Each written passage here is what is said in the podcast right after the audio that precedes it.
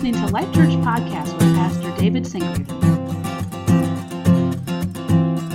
Hey, everybody, it's so good to have you here at Life Church this morning.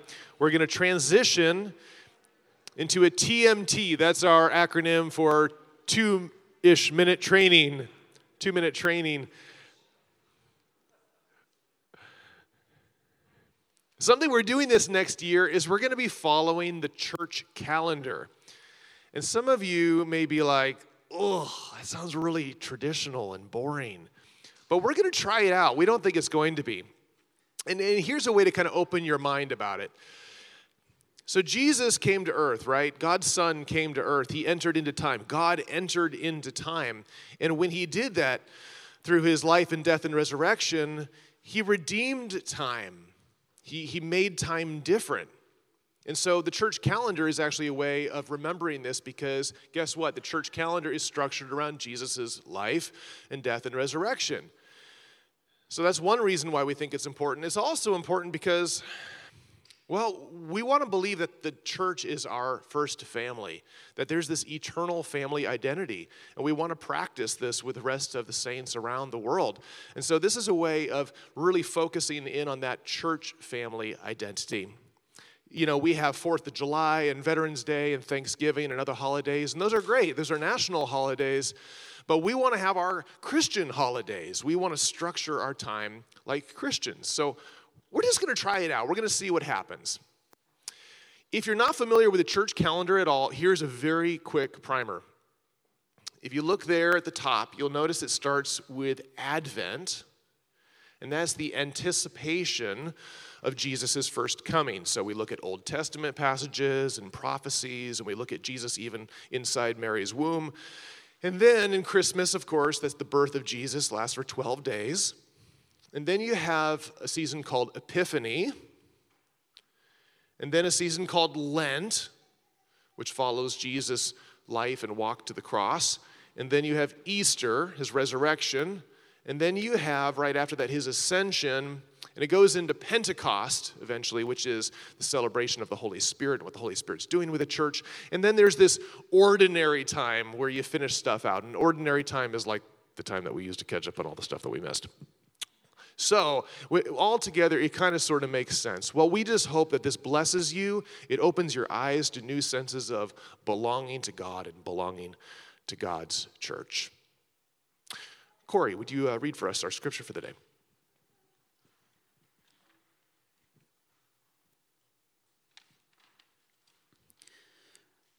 1 Peter chapter 2.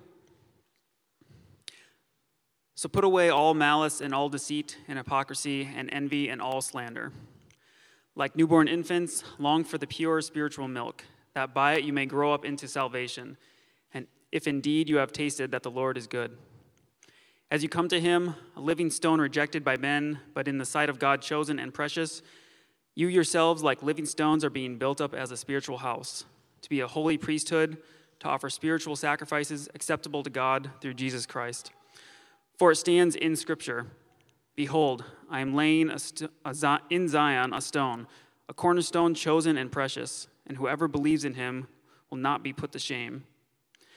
So the honor is for you who believe, but for those who do not believe, the stone that the builders rejected has become the cornerstone, and a stone of stumbling and a rock of offense. They stumble because they disobey the word as they were destined to do. But you are a chosen race, a royal priesthood, a holy nation, a people for his own possession, that you may proclaim the excellencies of him who called you out of darkness into his marvelous light. Once you were not a people, but now you are God's people. Once you had not received mercy, but now you have received mercy. Beloved, I urge you as sojourners and exiles to abstain from the passions of the flesh, which wage war against your soul. Keep your conduct among the, among the Gentiles honorable, so that when they speak against you as evildoers, they may see your good deeds and glorify God on the day of visitation. Be subject for the Lord's sake to every human institution, whether it be to the emperor as supreme or to governors as sent by him to punish those who do evil and to praise those who do good. For this is the will of God, that by doing good you should put to silence the ignorance of foolish people. Live as people who are free, not using your freedom as a cover up for evil, but living as servants of God. Honor everyone, love the brotherhood, fear God, honor the emperor. Servants, be subject to your masters with all respect, not only to the good and gentle, but also to the unjust. For this is a gracious thing when, mindful of God, one endures sorrows while suffering unjustly. For what credit is it if, when you sin and are beaten for it, you endure? But if when you do good and suffer for it, you endure, this is a gracious thing in the sight of God. For to this you have been called, because Christ also suffered for you, leaving you an example so that you might follow in his, foot, in his steps. He committed no sin, neither was deceit found in his mouth.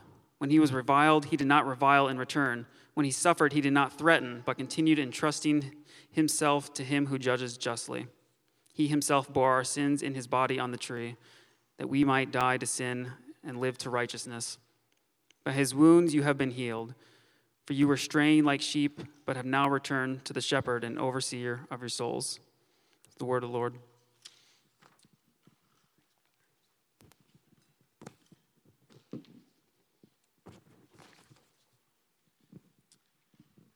I know what you're thinking. This is going to be a long sermon. Uh, we don't usually read that long of passages of Scripture, but one of the things we're going to try to do this year is to read larger sections of Scripture together, even at, seeing it as worship, to read the Scriptures. Um, I want to start this morning with a question.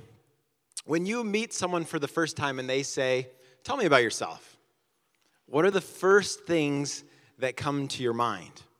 What are the underpinnings of your personal identity? My guess is that the first things that come to your mind are those places where you really feel a sense of belonging because belonging begets identity, right? Um, I have some friends that do a fitness program called CrossFit. Anybody familiar with CrossFit? Um, and there's a joke about CrossFit people that you can't talk to a CrossFit person for more than five minutes without them telling you that they're involved in CrossFit. And for a long time, I've been like, I wish we could have sort of a CrossFit kind of Christianity where, like, that was the, the most important thing about our life. So you just couldn't talk to a, a Christian for more than five minutes without somewhere in there Christ just bubbles out of them. They're just so passionate about Jesus. CrossFit's kind of a silly example, but I'm wondering if you can think with me for a minute here about those places where you really feel like you belong, where you really get your identity from. Would you talk about your family? You know, family's um, a big portion of our identity. It frames us in many ways. Family includes our ethnic identity. It includes um, traditions and stories, ancestors who've lived and died before us.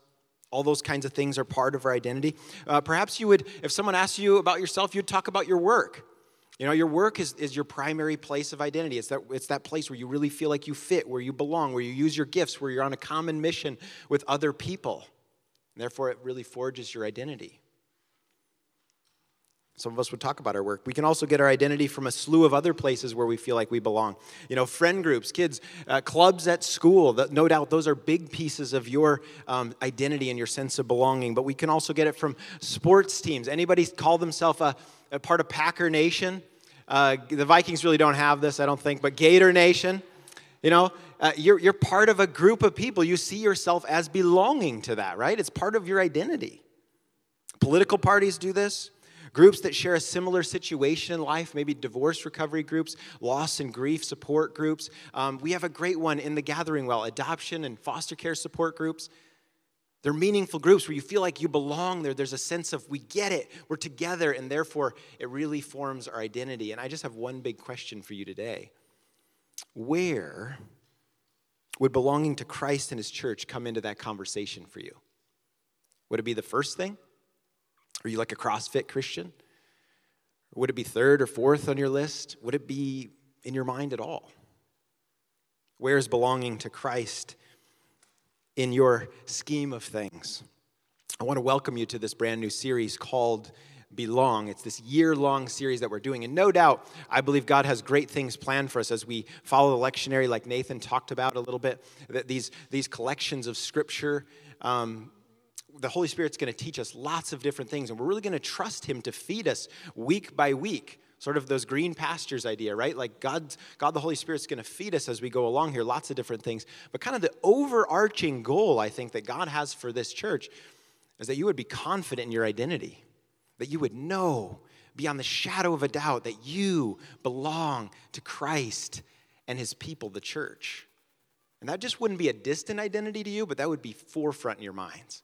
That would be primary to you. That, like that would be the first thing when someone says, Tell me about yourself, that'd be the first thing, the first way that you identify yourself is as I'm a Christian, I belong to Christ, I'm part of his church. See, friends, um, it's easy as an independent, non denominational church to kind of feel really siloed, isn't it? We're just all by ourselves in 2021, off here doing our own thing, but that's really not the truth. We have a family that's literally billions of people alive on the planet today. It's pretty awesome to think about, right? We have a family pedigree, a tree that extends back thousands of years, even into the Jewish tradition. We have a rich family history with a calendar, with celebrations, with stories. We have spiritual mothers and fathers that are numerous who have died and gone before us. All those Christians are still part of our story. And the goal of this year is that you would see yourself as a part of that lineage, as a part of that story. That you wouldn't be just off here over by yourself, kind of an orphan living in this time and place, but that you'd see yourself as a part of the larger picture. This year is about belonging to that incredible family of Christ. And so, if you're a Christian here, that's our goal, just straight up for you this year. By the end of this year, we would love for you to see yourself and that be your primary identity that I belong to Christ and His church. And if you're not a Christian, we want you to, to receive that identity. We want you to come into Christ's family and start belonging to Him today. So we want our identities forged and our spiritual family enlarged. That's this series this next year. Now, how are we going to do that? Well, there's a couple of things. First of all, like Nathan said, we're going to follow the church's calendar. Your family has a calendar right? Every family, every group, every nation has its own holidays and celebrations and traditions and practices, and the church does as well.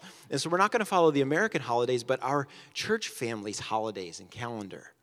We're going to celebrate those things. And I too think it's not going to be drudgery, it's going to be fun. It's going to be a lot of fun. Um, secondly, we're going to use the lectionary. And the lectionary is something that the church has designed, passages of scripture that are read at these certain seasons throughout the year, and we're going to follow them. And one of the, the cool parts about doing that is that it really unites you to the rest of the church worldwide. So we're going to be studying the same text that they're studying in Nepal and Norway and Mexico. Christians around the world studying the same group of texts each week. And the preacher for that week is going to choose prayerfully one of those texts to preach on and to feed us on. And you can say with confidence that you would go to a, a church in Italy and they'd be studying the same text. Pretty cool stuff. Uh, thirdly, we're going to introduce you to lots of spiritual mothers and fathers. You're going to do some church history this year in the TMT times.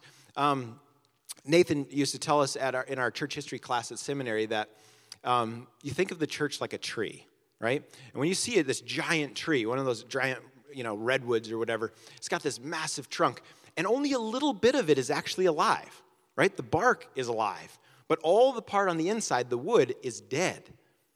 And yet nobody would say that wood is not necessary, right? You take away the inner part, and the tree just flops over. It can't, it can't, it has no stability, it has no support, no structure to it. And the same thing is true with the church. Most of the church is dead. People that have lived and died before us, billions of people. But we're still standing on the shoulders of what they've done and believed and taught and thought.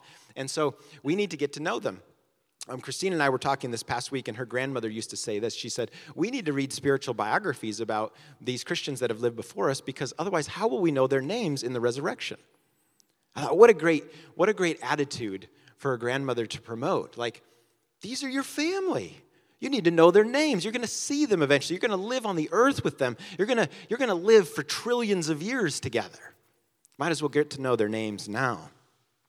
Uh, fourthly, we're going to read lots and lots of scripture. And of course, we're going to do that as we follow the lectionary. But the lectionary is kind of um, scattershot, it's going to be all over the scriptures. And so we're also going to encourage you, like John said, to read large uh, sections of scripture, so whole books at a time, and really trying to get through the whole canon too, because we want you to learn the story of your people. And the Bible is God's great rescue plan, God's great story of redemption of all things, including his people. So the more familiar you get with the whole of the story, the more familiar you get with your story. The more familiar you are with that, the more you sense that you belong.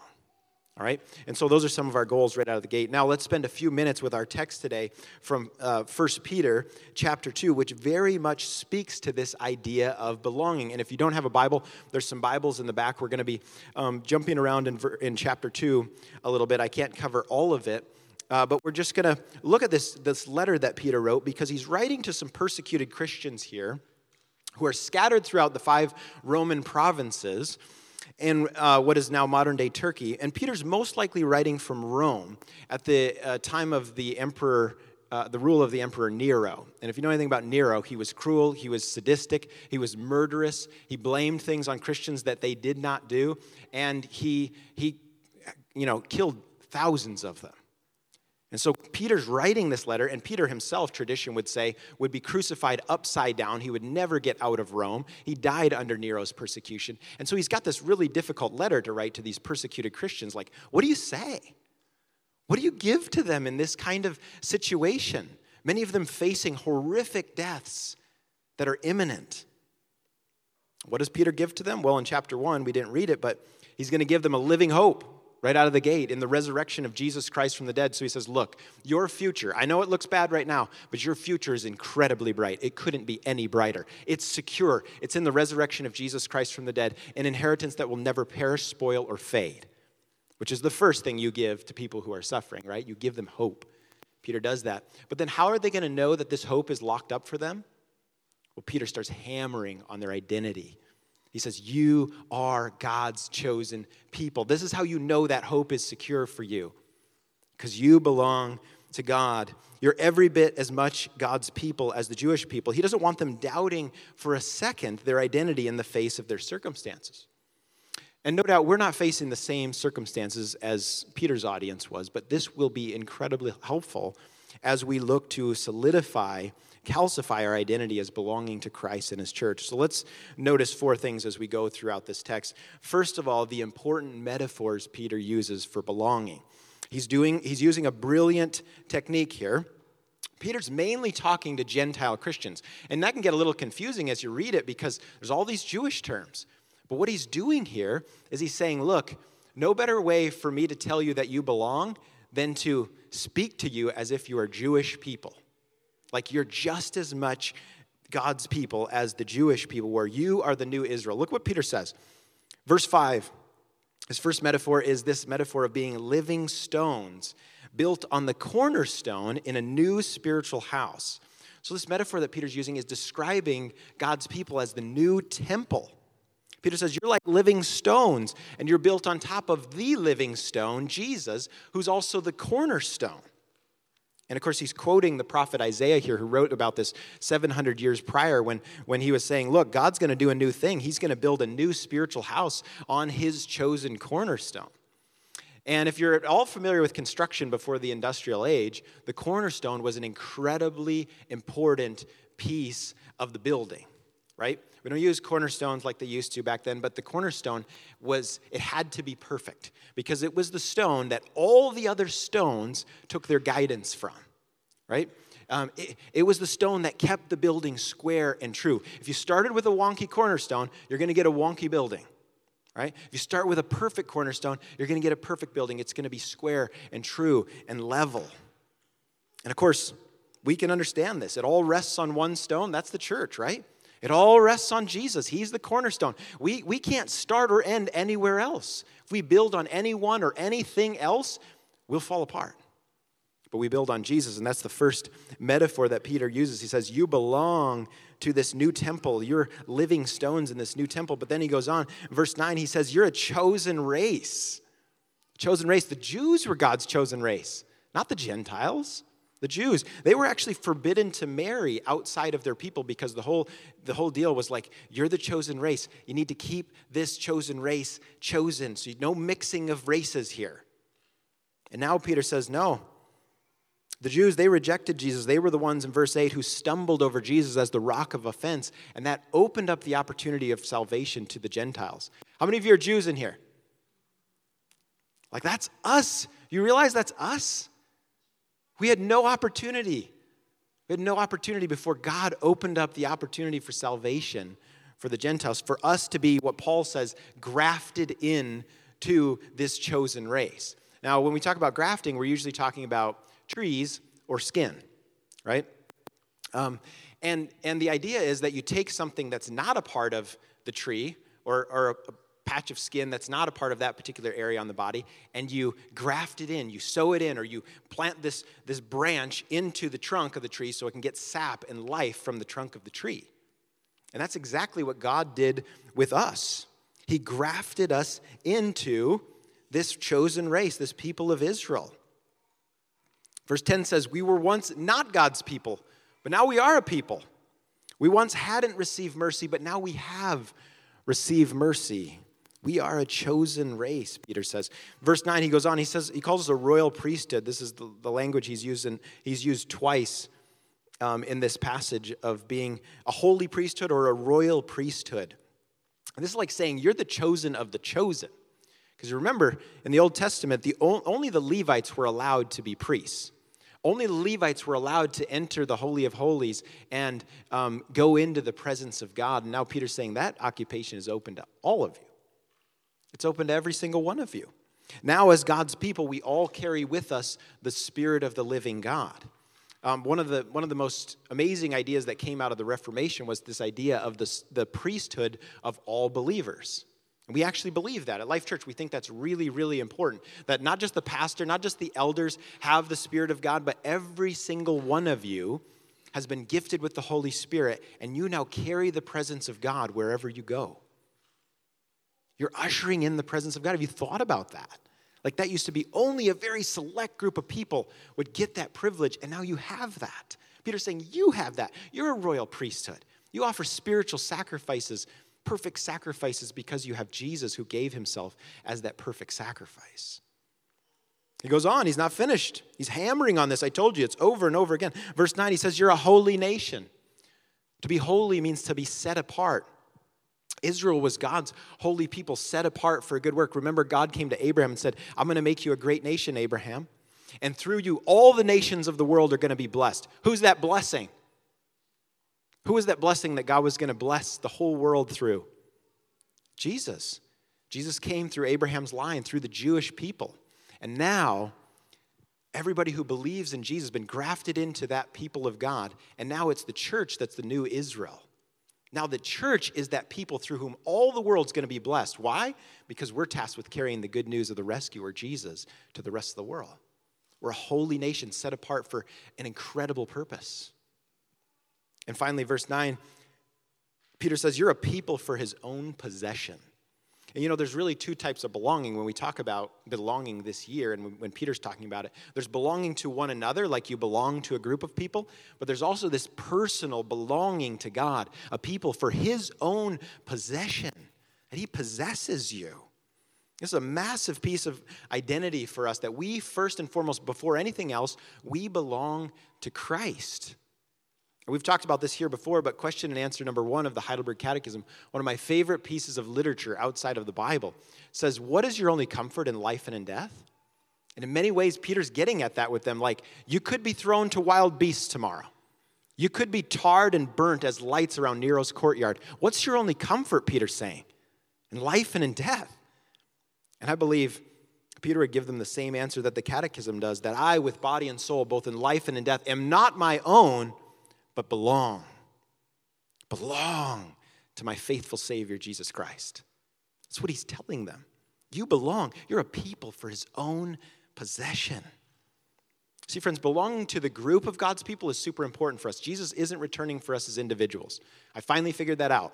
He's coming back for his church, right? We're pretty individualistic in America, and so we think the Bible was written for me, and I took out all the places where it says you and wrote my name. And we like to have this real individualistic approach. God's returning for his church, but there's also an important part of just understanding that I personally belong to Christ. That's what Peter's saying here as well. Let that be the strongest identity in your life, friends. Peter's saying, like, let that be the strongest word over you. Let that be the biggest determining factor. Let that be the first thing that pops into your mind when you think about yourself. That Jesus shouts his name over you, that he says to you, that person belongs to me. At the end of the day, we can summarize Peter's initial message by saying, You belong, you belong, you belong, you belong, you belong to God and to his people. And I'm just wondering do you believe that, friends? Has that sunk in for you? You really belong to God. Has that changed anything about your life? Or are you looking for your identity elsewhere? Course, Peter is getting somewhere here and he's building towards something, making so much out of, the, out of their identity. So look at the next point. Why has God made us belong? And this one's shorter. In other words, what was God's purpose in doing this? He didn't have to open salvation to the Gentiles, but he did. Why did he do it? Well, Peter says it plainly in verse 9 that you may proclaim the excellencies of him who called you out of darkness and into his marvelous light. So we were brought in that we might magnify our great and awesome and merciful God, that we might proclaim his excellencies, that we might re- be restored to our fully cre- our, our created purpose to glorify God and enjoy him forever. Like that's what you were built for. And I got to tell you, until you realize that that's your purpose in life, you'll never really feel like you belong. You'll never really feel like you fit. Because most people, if we're honest, we live for ourselves right? For our own glory, our own reputation, our own success, our own pleasure. How many times have you heard one of our celebrities say, you know, I sought after pleasure and status and fame, and I got it, and I tell you what, my life's perfect. Never happens. They get wildly successful beyond their imagination, and at the end of the road, they're depressed. Why is that? It's because they weren't built for that. They were built for God. You and I were built for God to glorify Him, to enjoy Him forever. That's the only place you'll really find home. That's the only place you really feel like you belong. Which brings us to our third point there's fruit in belonging. One thing you'll notice as you look back over your life is that belonging forms identity, and identity determines your behavior. Like what you believe to be true about yourself really, really, really matters. And Peter gets that. There's real fruit that he's after in these persecuted Christians' lives. He doesn't just want to give them a little pep talk here, like, hang in there, guys, we can do this. You know, you can last a, few more days or years or whatever it is. No, he, he really is after a changed life. He wants their lives to just sparkle and radiate the glory of Christ so much so, even in the midst of their awful circumstances, that he's calling them to this radically different kind of life. That's why he tells them what he does in this last section and even throughout the letter. That's why he says, I want you to live as sojourners and as exiles to abstain from the passions of the flesh. No doubt these people wanted to retaliate. I mean, wouldn't you? If your loved ones were being killed? Wouldn't you want to get even? Wouldn't you want to get revenge? Peter says, No. You belong to Christ. Your conduct must mirror his. He even tells them to submit to the governing authorities. At this point, I would want to stop reading the letter, just to be honest with you. Submit to the governing authorities, tells them to honor the emperor? Who's he talking about? It's Nero, murderous, sadistic, awful Nero, who's, who's burning Christians for lights around his courtyard. He says, Honor the emperor? What? He says, No. If you suffer for doing good, that's an opportunity to show them Christ. This kind of behavior is just so stunning to us because, as I was thinking about this week, it's just not possible in our flesh. It's just not possible. We can't do this. Like the, the only kind of, we, we can only get to this kind of behavior by the power of the Holy Spirit. But when we have it, boy, is this powerful. You know, this is what brought about what we read about in Acts that thousands were being added to their number daily. They were watching these Christians. I mean, otherworldly kind of love for their enemies otherworldly kind of joy and peace and poise, even in the face of certain death. And people are saying, that's got to be real. Sign me up for that. Thousands daily.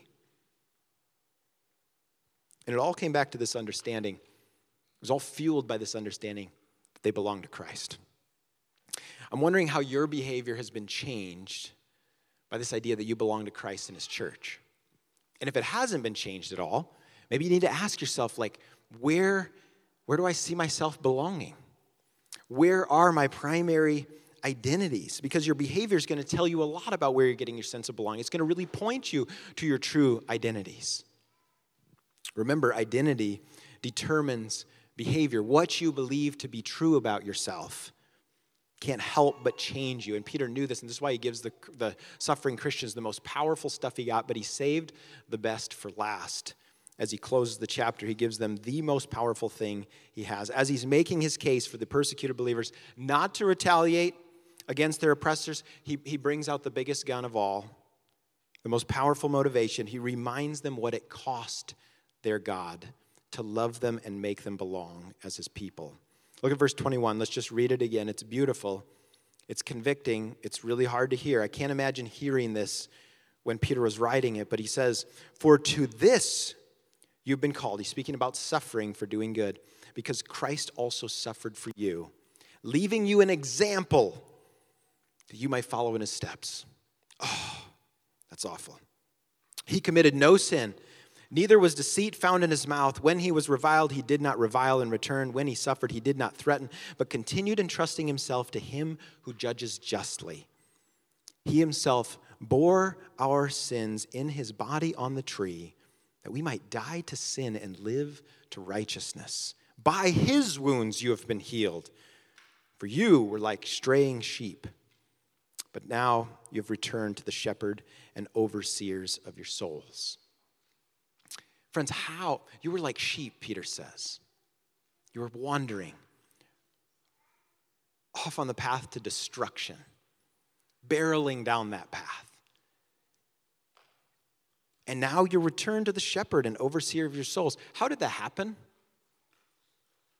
Was the shepherd just sitting around waiting for you to come back on your own? No. This wasn't a passive thing. You've been returned because the shepherd himself went and got you. The shepherd himself went and laid down his life for you to bring you back in. See, friends, Jesus was cast out from his father's family so that you could be brought home. Jesus endured the isolation and the loneliness and the suffering that was meant for us so that you and I can have our welcome home party. He gave everything he had as our good shepherd to bring you back where you always belonged in the fold of God as his people. I don't know where this message finds you today. Maybe you're here and you're not a Christian and you've just really struggled with feeling like you belong anywhere. I can tell you with confidence today, you belong here and you belong in God's family. You might say, Pastor Dave, how do you know that? Well, I know that because I'm looking at just how much God paid so that I can invite you with confidence. If He gave His only Son, I know he wants that invitation to go forward with confidence. And if He's moving on your heart today, do not resist that. Come forward, pray, be prayed for. There's going to be people up here to pray with you. We would love to get you started on that journey as a person in God's family, belonging to Him today. You don't have to wait another day. You can belong to Him today. For those of you who are Christians, the worship team is going to come back up now. And I would just invite you to a time of reflection with the Holy Spirit. This is not easy stuff. And as we prayed about this as a staff this morning, um, all these things that we're asking the Lord to do in this next year, we're totally dependent on God to do. And so I'd ask you to just take a moment with the Holy Spirit during this last song to just say, Lord, where are my identities? Where am I getting my primary sense of belonging? What groups am I belonging to that I have really no business belonging to that? And if belonging to you and to your church is like second, third, or fourth, maybe not even on the list, what do you want me to do to get that to the number one spot? To where that's your primary, your chief identity. Brothers and sisters, you are not your own. You were bought with a price. You belong to the Lord and to his people. Amen? Amen. Let's pray. Our Father, we thank you that you've done the miraculous for us. As a big group of Gentiles here today, we're just so thankful that you've made us part of your chosen people, that you've included us in your salvation plan, that we belong to you and we belong to your family. I pray, Lord, now that you would speak to us by the power of your Spirit, that you would solidify that identity in us today and throughout this coming year. It's in Jesus' precious name we pray. Amen.